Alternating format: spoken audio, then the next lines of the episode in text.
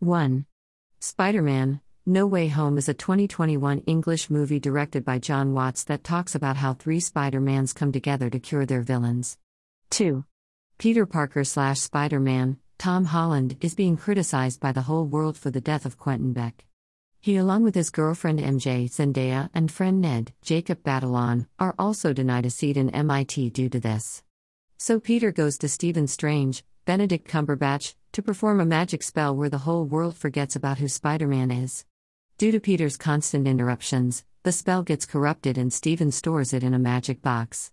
Then Peter gets attacked by Octavius and Goblin slash Osborn, and Stephen saves him and captures Octavius and Lizard in a cell. He explains to Peter that due to the spell, the enemies from the multiverse have and are trying to enter the universe, and Peter needs to capture them. Peter takes the help of MJ and Ned and captures Electro, Sandman, and Goblin. Peter now wants to cure each of them and send them into their universe, but Stephen is against this, which leads to Peter capturing Stephen. Peter is able to cure Octavius, but Goblin changes his mind and he and other enemies create a rampage leading to the death of Peter's Aunt May. Ned, using Stephen's ring, is able to accidentally bring Peter 2, Tobey Maguire, and Peter 3, Andrew Garfield, into the universe. The three Peters combined cure each of the enemies, and Stephen is able to stop any more of them coming into the universe. Finally, Stephen, on request by Peter, casts the spell, and everyone in the present universe forgets who Spider Man is. The next day, Peter meets MJ and introduces himself, and he wears the Spider Man costume and goes to save the world again. 3. The movie did not impress me that much as there were emotional scenes that were looking very much dramatic, and there were scenes that did not seem that much fun too. Too much emotion led to Peter losing his aunt. Lol. 4.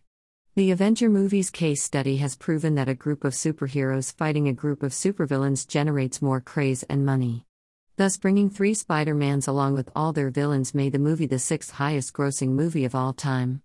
5. The concept of multiverse did create a wow factor as this theory is in the research process of scientists who believe that an Earth like planet exists somewhere in the universe where our twins survive. 6. The movie has shown us again that enemies do not have hearts, and Spider Man, like any youngster, did not listen to his teacher and had to lose his aunt to death. Kindness is a rare gem that is unvalued. 7. The power of time traveling is a must need as it could easily lead to stopping of wars or maybe kill the virus on its birth itself. The power may be misused by some, but those actions can be reversed by some too. 8.